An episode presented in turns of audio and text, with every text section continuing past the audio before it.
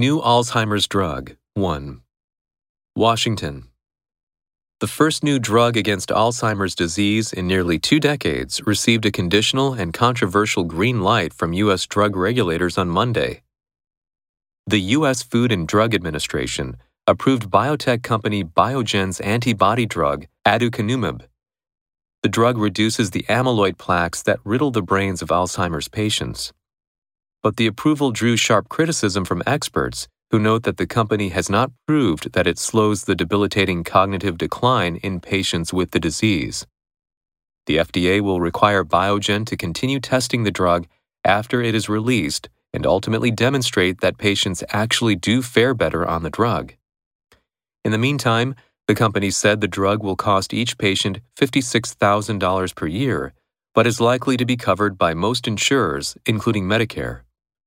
Alzheimer's, a degenerative neurological disease, is responsible for roughly two-thirds of the fifty million cases of dementia worldwide, according to the World Health Organization. Aducanumab, marketed as Aduhelm, is the first approved treatment to target the underlying disease process of Alzheimer's rather than just treat the symptoms. In two clinical trials, aducanumab reduced amyloid plaques by fifty-nine percent to seventy-one percent after eighteen months. However, those studies were stopped early because they did not show that patients taking aducanumab were declining in brain function any slower than patients who were not taking it.